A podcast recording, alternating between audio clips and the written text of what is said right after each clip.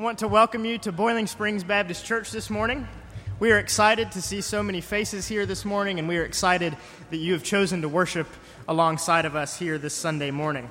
We want to welcome any guests, any visitors that we may have with us this morning. We know that incoming freshmen at Gardner Webb moved in this weekend, and so if you are a freshman at Gardner Webb, we want to welcome you to the school. We want to welcome you to the community of Boiling Springs, and we would love to get to know more about you. There is a tear out that is in your bulletin. We would invite you to tear that out and to give us some information about you so that we can get to know you a little better. If you have a prayer request or you are interested in learning more about our care ministry or being a part of our care ministry, you can, you are also invited to tear out that part of your bulletin and place that in the offering plate this morning. I have just a few quick, brief announcements. We want to take notice of the flowers that are placed in our sanctuary this morning in celebration of Pastor Keith and Renee's sixteenth wedding anniversary. So we want to say congratulations to Keith and Renee. This is our Pastor Keith, by the way. If you didn't notice, he shaved the beard, and I just wanted to make sure everybody knew that that was him. Um, just a few quick announcements. Immediately following our morning worship this morning, we will have a care lunch in the fellowship hall. If you are a part of our care ministry or are interested in being a part of our care ministry, we would invite you to join us for lunch this afternoon. Also happening this afternoon at four o'clock down at the Broad River here in Boiling Springs, uh, we will be having a river baptism. We are excited that four of our youth who made professions of faith at Camp Caswell this summer will be making that profession public this afternoon with baptism at the river at four o'clock. And so we would invite all of you to come and celebrate with us this afternoon. I also want to take note that, as you may have seen on our screens and in the insert in your bulletin, um, that sign up for directory pictures is currently going on. If you would like to sign up for directory pictures, we are doing so on Sunday mornings at nine thirty at the church office over at Heidi's office. Um, and so if you are interested in signing up for the directory pictures in that way, we would invite you to do so starting next Sunday. We also want to take notice, notice of the insert in our bulletin about the India Project. Um, due to our generous giving last week, we are only just a little over eleven hundred dollars away from meeting our goal of ten thousand dollars. And so we would encourage you um, to give to that project this morning and to give as, as you feel um, being called to do so. We are excited that you have chosen to join us in worship this morning at Boiling Springs Baptist Church, and we would invite you to continue in our worship as we worship our God this morning.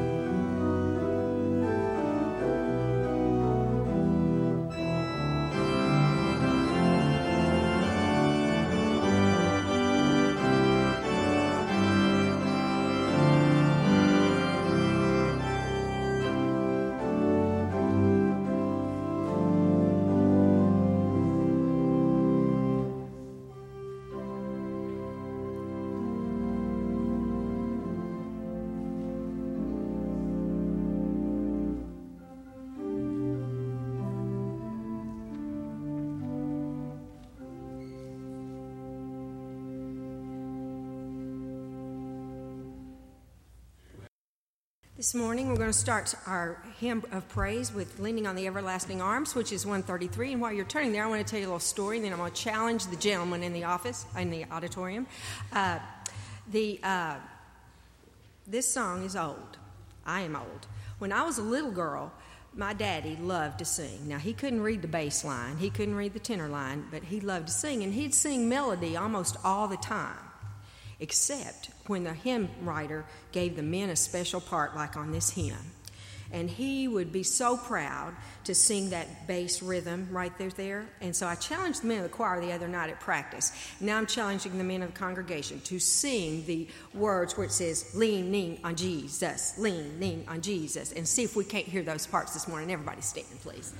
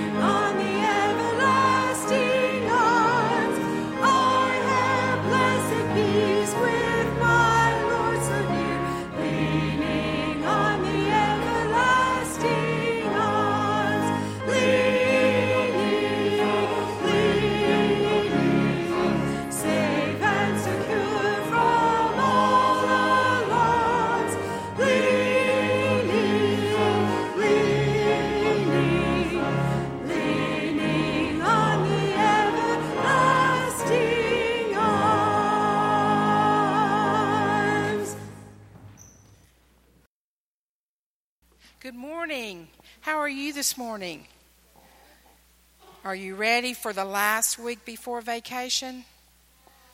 Mm, bad news, bad news. Well, before I tell you, very bad news. Before I tell you the story this morning, I want to tell you what I saw this morning. Many of you ever watch a spider make a spider web? You never know where they come from, do you? Well, this morning I went outside on my front stoop, and between my house and a tree was a huge spider web. No, it was too high, but you couldn't see any reason for it to be there. You couldn't see any of the, all you could see was the spider web. And do you know what? That's when I say God does miracles. Because how did that little spider make that big web and not be hanging from anything but just there? Help. All right. How many of you know how to play tag? Oh, my. We have a good tag group. All right. What do you do when you want to play tag and you running and nobody can catch you? Where do you head? To the base. That's right. You head to home base. And what does home base mean? You can't get tagged. It's safe, isn't it? So no matter how hard you run, when you hit that spot that's safe, they can't touch you, can they? Well, you, do what? Oh, limited time. Okay, limited time. Always. Okay. Well, you know we also have a base to run to as an adult. Luke, you look at me like you're a little puzzled. What? A cellar? No, not a cellar. God is our base. When we grow up and as you get older, now you got it. And you have a problem or you're hurt or you need some comfort, your base is God. You can always go to Him and you're safe. You can talk to God.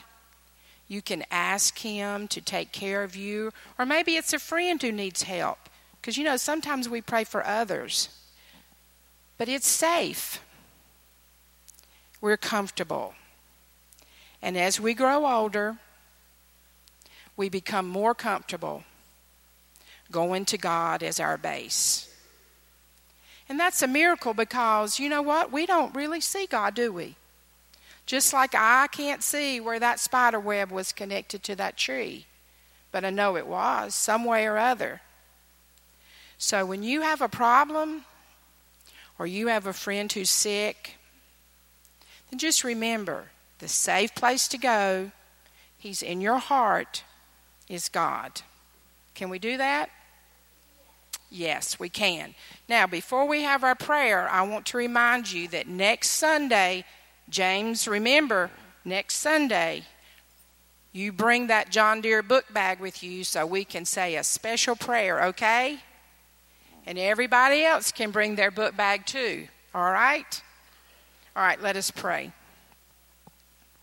Dear Lord, this is your day. You made it more than special. Lord, I thank you for these smiling faces, these eager hearts, these outstretched hands that look to you to be their base. Keep them safe, Lord. Watch over them. And it's in your Son's name, Jesus. Amen.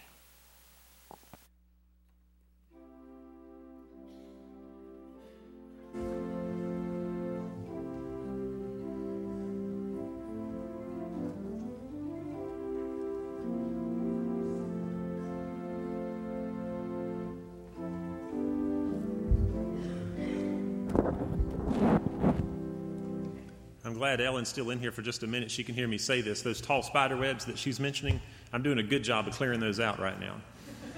Yeah, and that happens a lot for me in the fall. I'm walking around. If you see me kind of just putting my hands through my face and hair, you know that I went through one of those tall spider webs. Everybody else got out the ones below, and I'm getting the ones out, out up top. I have to walk around with a stick in the fall in front of me.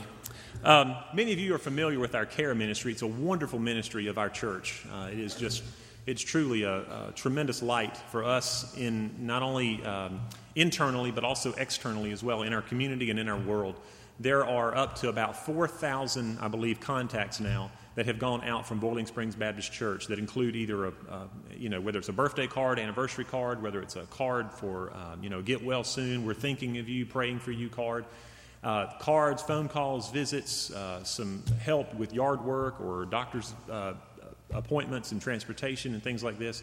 Today after church, we're having a lunch uh, to thank all of those who are involved in our care ministry. But it's also a lunch for some of you who may want to, you've heard about care ministry or maybe you don't know much about it but would like to know more. We invite you to come to the lunch today. We have planned for several extras.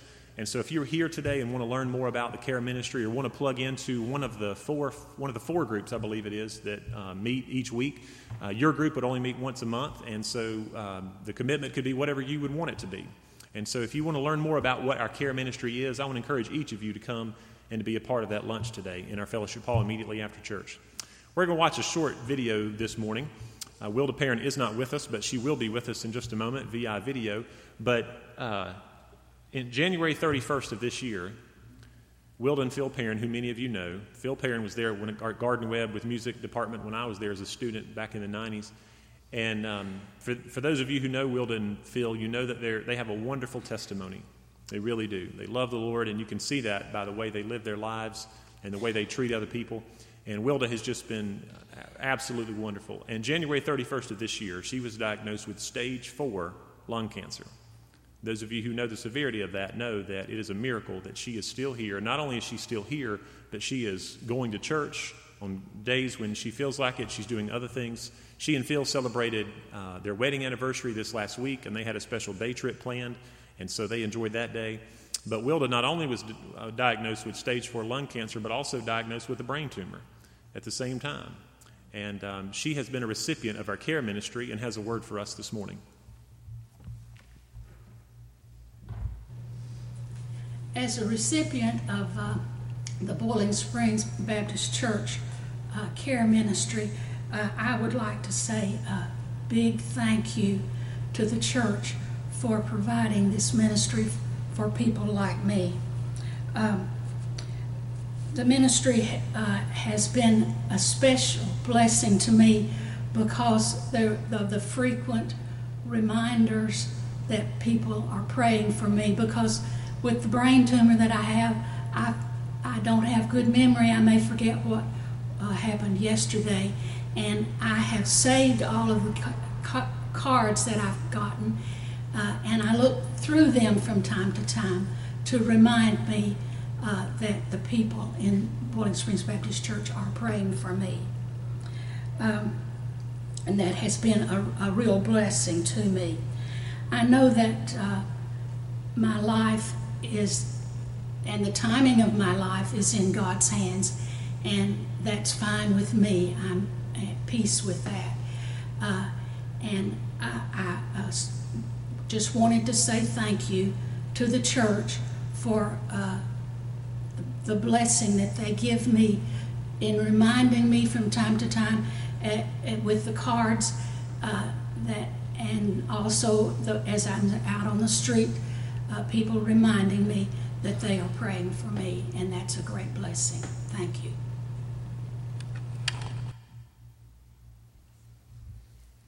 Will you join me in prayer? God, we're grateful this morning for your presence in our lives. We're thankful for the gift of your Son. We're thankful for the gift of your Holy Spirit. And Father, this morning, we're grateful for the gift of your presence with us. We're grateful for the care ministry and the way that your love has been demonstrated by the kind words and actions of others. Father, we're thankful, Lord, for the way we've been able to care for one another, but Lord, the way that we have been able to care for our community through people who are willing to sacrifice and give us some time and give us some energy, times where they could be doing other things, but Lord, they're about your work and caring for others, and we're so grateful for that. You told us in John that the world will know that we are yours, that we are his, by our love for one another. So, Father, help that love to increase in each of us this morning. And, Lord, as we look back and reflect upon uh, life today, as we think about those years as a child and as a youth and as a young adult, and as we reflect on whatever stage we may be in or stages we have been through today, Father, remind us of your care and of your guidance and of your direction through each of those phases of life. Lord, we understand this morning in our community and within our church family, there are some, Lord, who Uh, are dealing with grief today. And, Father, we pray that you would comfort their hearts. There are others today who are dealing with sickness and illness. And, Father, we pray that your presence would be felt among them today in a mighty way. Father, there are families in here today where um, uh, mom and dad are trying to figure out, or maybe a young, a young adult is trying to figure out direction for their future. Lord, they're weighing options, and they're praying, and they're talking. And so, Father, I pray today that, Lord, they may hear something, that you would speak to them in a way that would give them some direction with decisions that must be made in the coming weeks. Father, we're aware that many students and uh, teachers and adults and, Lord, students and teachers at Gardner Webb will be beginning a new year soon. And, Father, we pray that they would feel the love and the support of this church family. Bless our children as they prepare and to lead us this next Sunday in worship. And, um, Lord, we pray that that would be a very special time. Lord, help us no matter what stage of life we're in, no matter what season of life we may be in. We're wrapping up a summer and moving into the fall. And, Lord, we pray that we would always be about your work, that work of love, that work of forgiveness, and offering mercy and grace and hospitality to all. Father, speak to our hearts this morning through the songs, through the prayers, through your scripture as it is read, and through the words as they are preached today. God, it's our desire to draw closer to you. And Father, we're thankful again for your presence with us. Bless each one here today and meet us at the point of our need. You know that need better than we know it ourselves. And Father, we commit our hearts and our minds to you today and ask that you would transform them more into your likeness. It's in Jesus' name we pray. Amen. You have a responsive reading in your bulletin this morning, and these words will also be on the screen in front of you. I'd ask you to read the bold print. Lord, you are my beginning and my ending. Before I was born, even before I was formed in my mother's womb, you are with me. Even when I die and travel onward, you are with me. You are my hope. In you I place my trust. In times of weakness, when my spirit falls, fails, you are the rock to which I cling. In times of struggle, when I am bent with affliction, you heal me. In times of shame, when my eyes are downcast, you forgive me and raise me up. I will lean upon you all the days of my life. You are my praise forever and ever. Amen.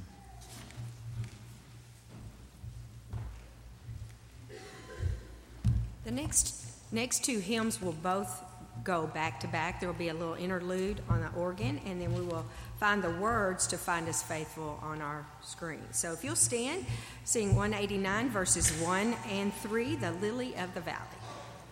Love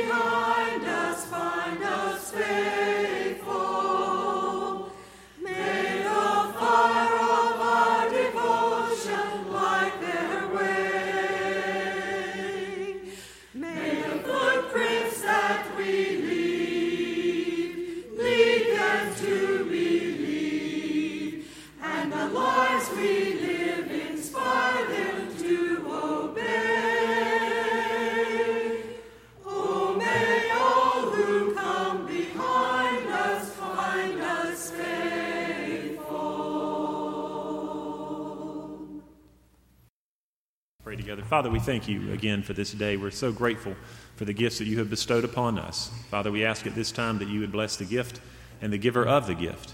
We ask this prayer in Jesus' name. Amen.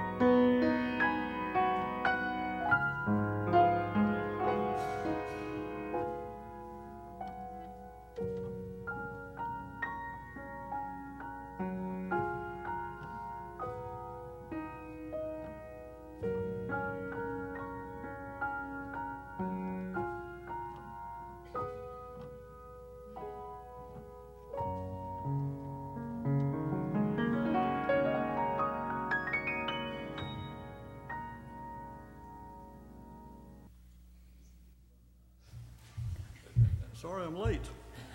I think I got distracted. I sat back there this morning trying to figure out who this was up here. I mean, I'm seriously, I thought some substitute was coming in for the pastor. Yeah. I don't know, you may consider him looking better or worse, but he looks younger, don't he? No. Okay, I got behind on my timing there for the offertory prayer, so I would like to say those of us who grew up in the church, we were taught from the word go that we're supposed to give a portion to God. Usually it's a tithe, a tenth. I wondered exactly where that came from, so I looked it up. And Jacob, Abraham's grandson, had a dream one night. The Lord told him, you're going to be the father of many nations. Your children will be so many they'll be like dust and all this stuff. And we woke up the next day and said, oh, Lord, thank you. I'm going to give you a tenth of all I have. He didn't say we had to keep doing it, but in Leviticus, Moses' laws, it said, of your herds and your flocks, your fields, your grains, your fruits, you will give a tenth of what you have. And still I think that applies to us today, and I think most Christians do, but there's so many things that distract us that we tend to put our own wants ahead of the Lord, I think. And our children, a lot of them are not growing up in the church and hearing this, and I guess you can say it worries me. Let's pray. Dear Lord, we have so many wants and wishes and needs, and sometimes we forget that all we really need are needs. We turn on the T V and the radio and the newspapers and internet. We're bombarded with ads. Buy this, buy that. This will make you happy. Your neighbor's got this. Everybody's got this. You need this. And we get carried away sometimes and leave your tenth out. So please, Lord, send your Holy Spirit to your people, and let's have revival, and everybody remember that we owe you a tenth. We don't have herds and flocks and fruits and fields, but our medium of exchange is money, and we can use this money for your work. We know that what we give here in this church is put to good use for all our programs and for missions in the state and around the world, and thank you for the opportunity. We hope we do so gladly, not because of a sense of duty, not because we owe it to you, but because it pleases you, and it's a way for us to worship you. Thank you very much, Lord, for all your gifts. Amen.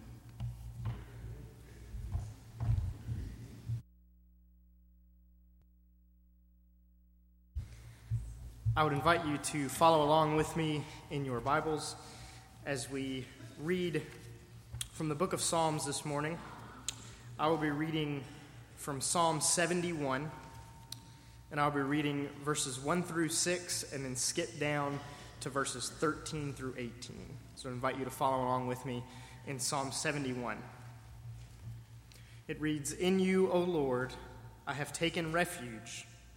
Let me never be put to shame. Rescue me and deliver me in your righteousness. Turn your ear to me and save me. Be my rock of refuge, to which I can always go. Give the command to save me, for you are my rock and my fortress. Deliver me, O my God, from the hand of the wicked, from the grasp of evil and cruel men. For you have been my hope, O sovereign Lord, my confidence since my youth. From birth I have relied on you. You brought me forth from my mother's womb. I will ever praise you. May my accusers perish in shame. May those who want to harm me be covered with scorn and disgrace. But as for me, I will always have hope. I will praise you more and more. My mouth will tell of your righteousness, of your salvation all day long, though I know not its measure. I will come and proclaim your mighty acts, O sovereign Lord.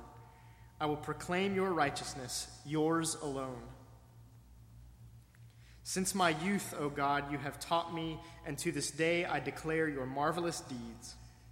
Even when I am old and gray, do not forsake me, O God, till I declare your power to the next generation, your might to all who are to come."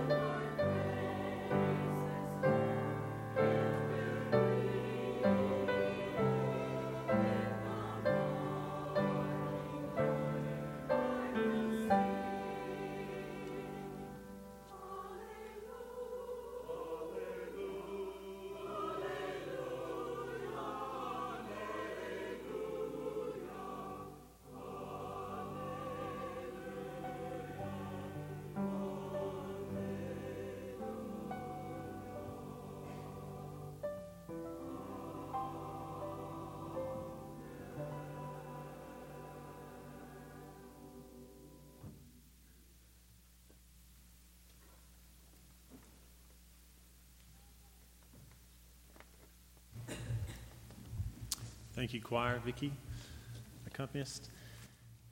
If you notice the title of the sermon today, it says Starting Strong and Finishing Well. And Richard, where are you at? You still here? There he is back there.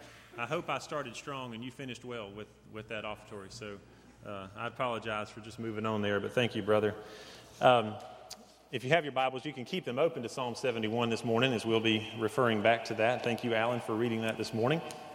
I don't know about you, but um, if you've grown up, there are many of you that have grown up here in Boiling Springs, and you can acknowledge several names that are important to you of people who you would say have started strong and finished well. My home church in East Flat Rock, North Carolina, right there at the edge of Hendersonville, there was a, an older gentleman, uh, Rafe Lockaby, that would sit down front every Sunday morning, and um, he was a World War Two veteran. He was also a minor league baseball player back in the day, and so uh, I just remember uh, my parents and other people in the church talking about his faithfulness there, not only in the church, but just his faithfulness, his commitment to his Christian life. And I would greet Rafe Lockaby every Sunday morning, even as a kid. Rafe, how you doing today? Because I would always love to hear what he said. He would say, just slow and easy, son, slow and easy, is what he would say every Sunday. But then I, I think of others. Uh, Thelma Allen, I think of uh, Ruby, who um, taught Sunday school. And when I came back to serve at my home church, I was able to pull her in one more year to teach a group of sixth graders a class and a curriculum called Everything You Need to Know to Be a Teenager. She was probably in her seventies and was one of my teachers, and so I was able to pull her back in to do that. But then I think of the church where I was an interim at, up above Greensboro. It was New Bessemer Baptist Church. And there was a faithful lady there named Audrey Hutchinson. Audrey was one of the most humble and sweet and godly individuals that anyone could know. And uh, her faithful presence, the faithful presence of those at my home church, and the faithful presence of those here, uh, when you mention names like Katie Ruth Dixon, Dorothy Edwards, and uh, you think of people who haven't passed on, but you think of Thurland Osborne, and you think of others. Uh, we could just keep naming off names who have meant so much to so many here. It's important. These people have laid a foundation. And when we think of starting strong and finishing well, they give us the sermon, if we think about their lives and we observe their lives and take note of the lives that they have lived, they give us such wonderful examples in that. Psalm seventy-one describes, the author describes himself as an old man who has trusted in God for a long time. I hope you, again, have some of these people in your life. Whether I hope they're here in Boiling Springs, but I know, I would hope that you would have some uh, within your family and within your community. I hope you recognize, again, that there are those here in our midst that would fit that description. It's important to note that the author is also wrestling in Psalm seventy-one with a tension. And the tension this morning is that tension of trusting God in the face of adversity, but also praying for deliverance. And we also have those people among us this morning. You and I would fit into that category. We're praying to God for deliverance, but until he does that, in the meantime, we're going to continue to trust him, and we're going to continue to follow him. We we get the idea. I don't know. Raise your hand. Does everybody, do, maybe you fit this category. Do you have someone in your family, or maybe you're that person in your family, that when all the family's together, you like to get out all the pictures? You're a little bit nostalgic. Is it, will we have any of those here this morning? I, I see, yes, I see that hand. We we have we have those in our midst this morning. And I'm also one of those. When my when my mom passed away several years ago, and a lot of the family was in the house, we just started pulling pictures out of everywhere that my mom had. Some photo albums were finished, some were not. Now we have everything digital, so I, I you know, I don't know how that works now. I guess in different ways. But um, we started pulling the pictures out, and we were all feeling a little bit nostalgic. And I see here the author of Psalm seventy-one is a little bit like that. He's reflecting on the ways that God has blessed. He's reflecting on what it has meant to trust in the Lord and to follow the Lord. And he's being a little bit nostalgic. We see here, he he uses words and phrases. He says, uh, you have sustained me. Speaking of not just a, a period of time, but but a, but a long period of time. He uses phrases, uh, confidence from my youth. You have been my confidence from my youth. You've taught me from my youth. You've done great things. Who is like you? He's being a little bit nostalgic here. There are some of the moms, I think, in our current uh, Olympians that many of you have been watching over these last two weeks that are probably being a little bit nostalgic lately. You know, I, I don't know if Michael Phelps' mom is like pulling out pictures of, you know, when he was uh, six years old and diving or in his first competition, but these, these things could happen. But as we think about the Olympics, uh, we're reminded that these athletes that we see didn't just decide last year that they wanted to be in the Olympics this year. They have been training their entire lives. And they, much like us as we travel throughout life, have faced great adversities. There's, um, we, I think of uh, Simone Biles, uh, who, or Biles, excuse me, nineteen-year-old gymnast. Uh, she was, uh, she won the world all-around event and hasn't lost a competition since two thousand thirteen. She was born, thinking about adversity, she was born to a mother addicted to drugs and alcohol. And Biles, along with her younger sister, were both adopted by her maternal grandfather.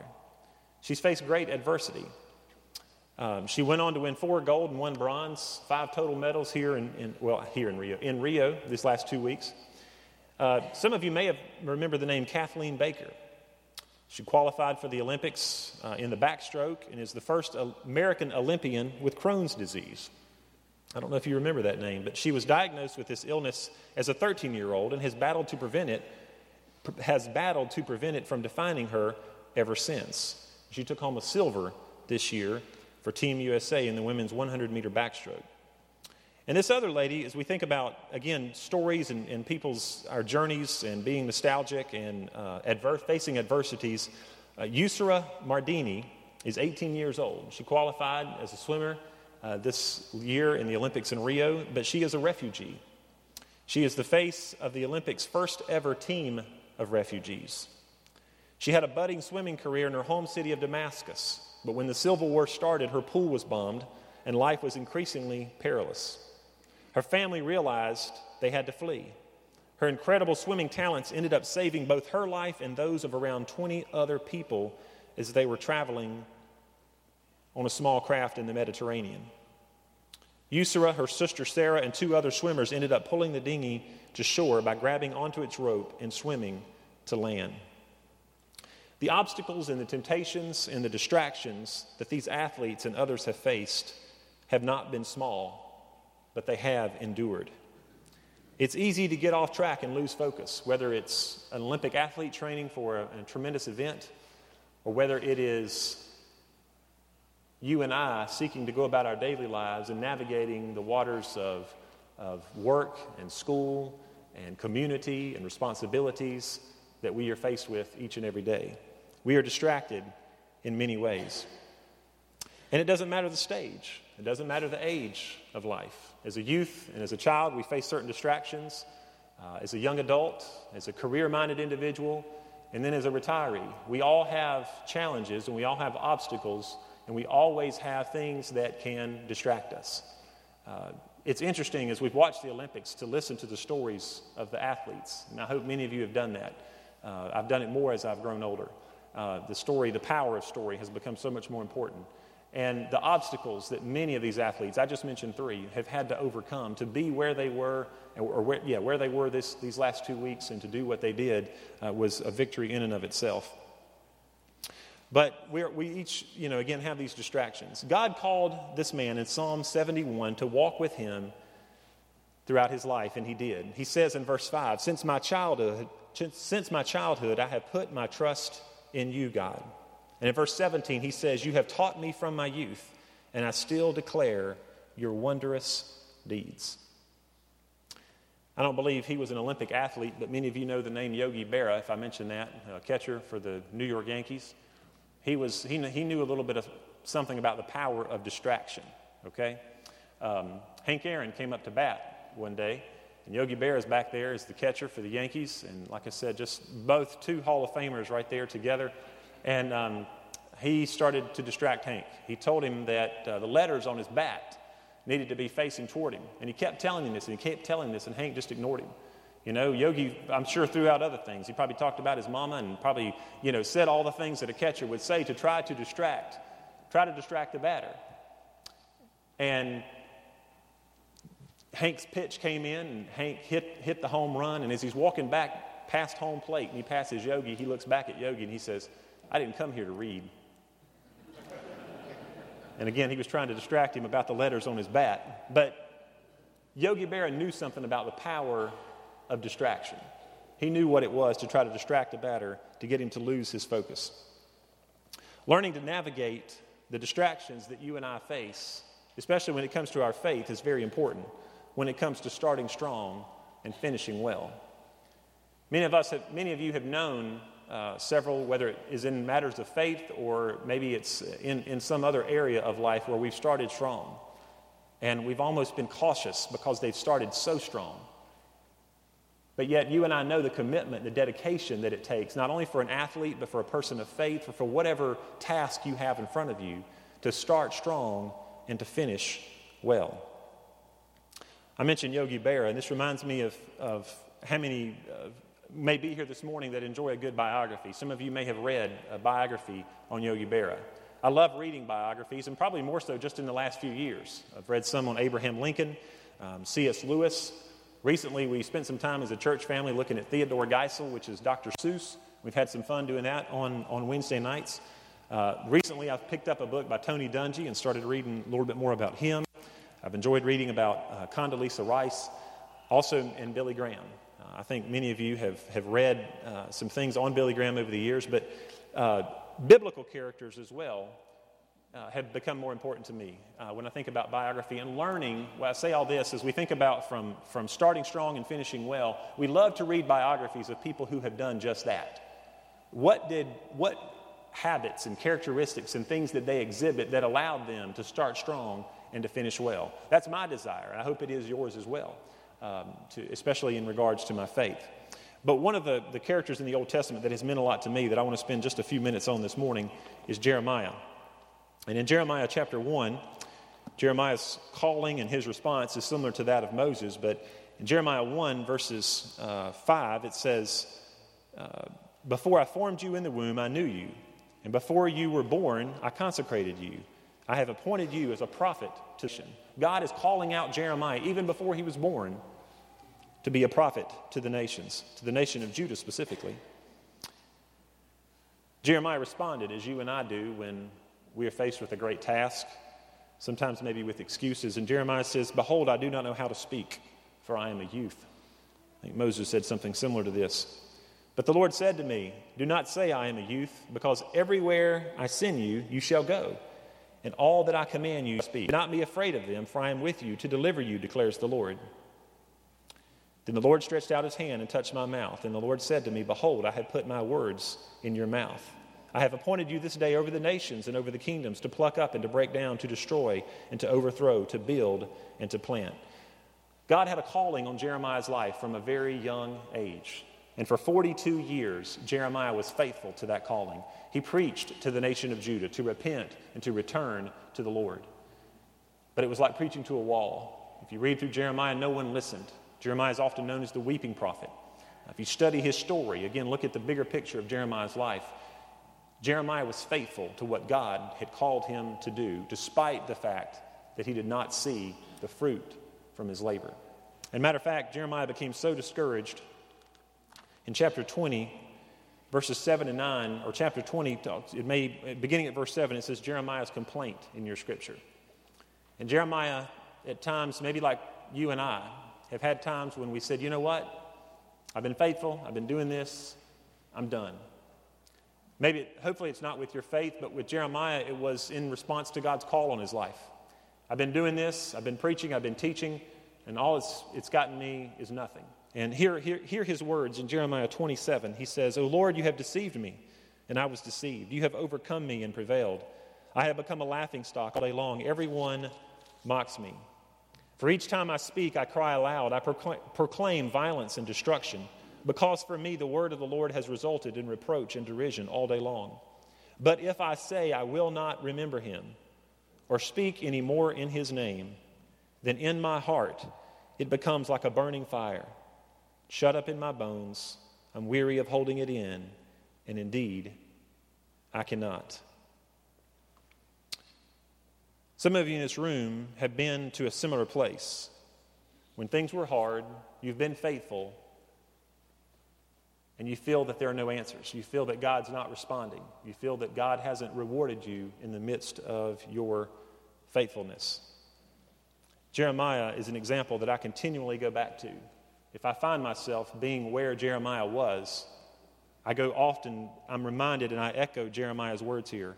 If I've ever had any of those times where I've wanted to quit, any times where I've wanted to just change something major about my life, I go back to Jeremiah when he says, Then your words have become in my heart like a consuming fire, shut up in my bones. I'm weary of holding them in, weary of holding them in, and indeed, I cannot.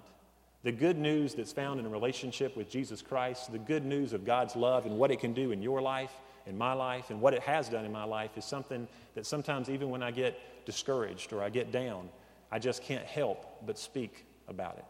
God has done something great in me. And if all of us could speak this morning, you would give testimony of the great things that God has done in your life. We can't always give reason and give cause for why this has happened the way it has. And we're often distracted. We're often pulled. Uh, adversities come up in life that pull us away. Uh, Jeremiah had those, but Jeremiah was faithful. He is someone, a great example, great testimony of someone who started strong and finished well. Another example in the New Testament, if we were to think about biographies and studying the story of someone's life, would be Paul.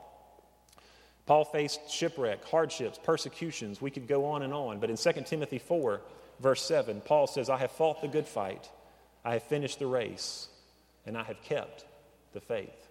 Paul had distractions. His distractions, may there may be some similar, but many were not as to yours and to mine. But Paul had those. And I hope one day that we can give testimony like Paul that we have fought the fight, that we have finished the race, and that we have kept the faith.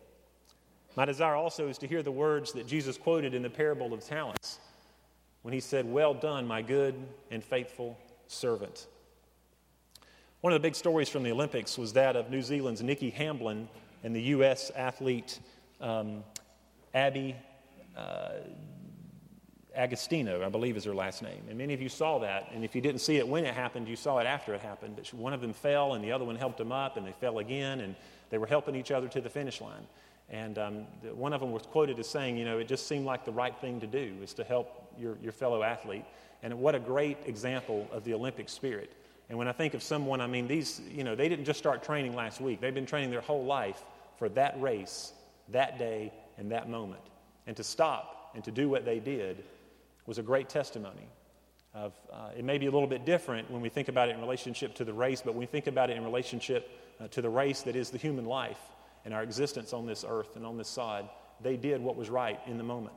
Uh, they they have they have started strong in their training, but they finished well. Maybe not in first place, but they finished well this this last week in Rio. If you're here this morning at a breaking point and you're at the edge of, of jumping ship in your Christian faith, I want you to know that Jesus is there, that his love and that his forgiveness, his grace and his mercy and the presence of the Good Shepherd is there for you this morning. He wants you to help. He wants to help you cross that finish line, and he wants to help you finish well. I want to encourage you to surround yourself with the environment, with the people, with the resources that you need to help yourself finish well. A lot of times we start out with great enthusiasm and great um Uh, just vigor and just uh, passion, and because of the distractions, because of the adversities, and because of the things that happen, some do not finish well. I've given you testimony this morning of people at my home church, at New Bessemer Baptist, where I was an interim, testimony of people here who have run the race well, who have fought the good fight, who finished the race. They've started strong and they finished well. I'm grateful for their testimony, and I'm grateful for their inspirations that they that they have been to us. But some of you may be thinking, Keith, you don't know what I've done. I've started strong, but there's been a lot of mistakes. There's been a lot of things that have caused me to be distracted and some adversities that have come up in my life that have caused me to lose track of the race that I know that I have been called to run. I'm grateful this morning that we serve a God of forgiveness, a God of grace, and a God of mercy. First John one, eight and nine says, if we confess our sins, he is faithful and just to forgive us of our sins and to cleanse us from all unrighteousness. It is my strong conviction, my strong conviction as, as, as your pastor and as just, I mean, as an individual, that God not only calls us to walk with him throughout our lives, from young adulthood to, um, to when we're older, but it's my strong convictions that he has a purpose and a plan for our lives. Jeremiah twenty-nine eleven, as I referenced Jeremiah earlier, many of you know this verse by heart. It says, for I know the plans I have for you, declares the Lord, plans to prosper you, plans for your welfare, not for your adversity, plans to give you hope in a future. And I ask this morning, church, do you believe that? Do you believe that God is on your side? He's not against you. He's for you. And do you believe that? Have you put your faith and trust in the Lord Jesus Christ at a young age? And if you have, how are you doing along the journey? I don't know what age you may be in that journey now. Have you started strong? And if you haven't, maybe today could be the day that you start strong, that you renew your life and your relationship with the Lord, that you begin again. There are others in this church that can help you finish well. There are resources that we can give you and talk with you about that can help you finish well. How are you doing this morning in the race of the Christian life? God has called you and I to walk with Him, and He not only wants us to do that, but He wants us to help one another to do that well. As I look out this morning, I see some who are starting college soon and who are going back to school soon. Aiden started just this last week. Let's think about and spend time meditating and praying and asking God what it takes for us to finish well. What do we need to do? How do we need to, what do we need to surround ourselves with? What choices do we need to make to allow us to finish well? Not only with our school year, but also what does that mean in relationship to our lives of faith as well? I'm thankful that despite my adversities, despite the things that have distracted me along the way, that God didn't give up on me. And I want to remind each of you in here this morning, if you feel like you have lost your way in a sense, I want to remind you that God is still on your side, that He's for you, He's not against you, and He wants you to come back in fellowship and in relationship with Him this morning. Father, we thank You so much for this day. We thank You for Your word. We're, Lord, when we read it, it's not just words on a page, but God, it becomes alive. It, it, it, it does something in us. And just like Jeremiah said, Father, about the message and the calling that You placed on his life, he couldn't help but speak about it. Those words that You planted within him was like fire in his belly, fire within his bones, and he couldn't hold them back or else it would consume him. Father, help us who have benefited, who have, uh, maybe that's not the right word, but the, the word, but Lord, the ones who have experienced Your love and Your grace. Father, even in the midst of our adversity, in the midst of our difficulties, Father, help us to give testimony about Your goodness. Father, we wish we knew all the answers and all the reasons why things come upon us the way they do. But Lord, help us, as the author here did in Psalm seventy-one, to put our faith and our trust in You all the time while we may be praying for deliverance. But Father, help us to put our faith and trust in You. Lord, if there are some in this place today that have never done that, God, I pray that today that they would put their faith and trust in You for the first time. If there are some in this place, which I know there are, God, that have lost their way, that feel like maybe they can't be used of You because of ways they have given in to their distractions and ways, ways they've allowed their adversity to lead them away from You. Father, I pray today that You would remind them, God, that You have a purpose and that You have a plan for their life. God, we're thankful for You. We're thankful for Your Son, Jesus Christ, and the power of Your Holy Spirit. So, Father, may it continue to have, may that Holy Spirit continue to have its way in our hearts and our lives this day. We're thankful, Lord, for calling us out. Teach us more about what it means to start strong and to finish well. It's in Jesus' name we pray. Amen. If you're here this morning and desire prayer, I'd be happy to, to talk with you, pray with you. The altar is open as well. If you desire church membership, we'd like to talk with you about that and allow this place to be that place where you can start strong and finish well. Let's stand and sing together.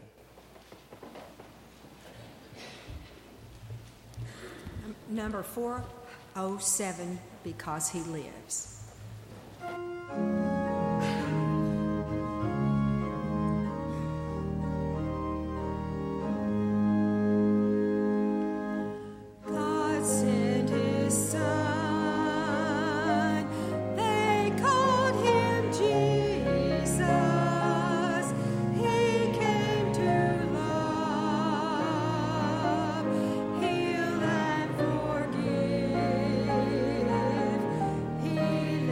died.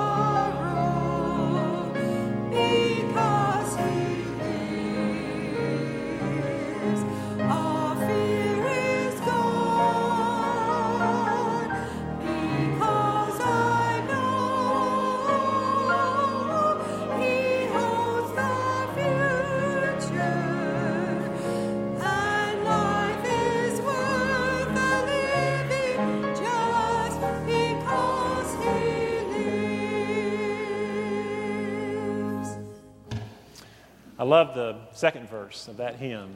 Um, it says, how sweet to hold a newborn baby, to feel the pride and the joy he gives. And we, when we think about starting strong, you can't start any sooner than that. I guess we can start in the womb, as Jeremiah references this morning. But let's sing that last verse, and then we'll have a brief time of benediction. Let's sing that la- that second verse. That second verse. How sweet to hold a newborn baby and feel the pride and joy he brings, but greater still.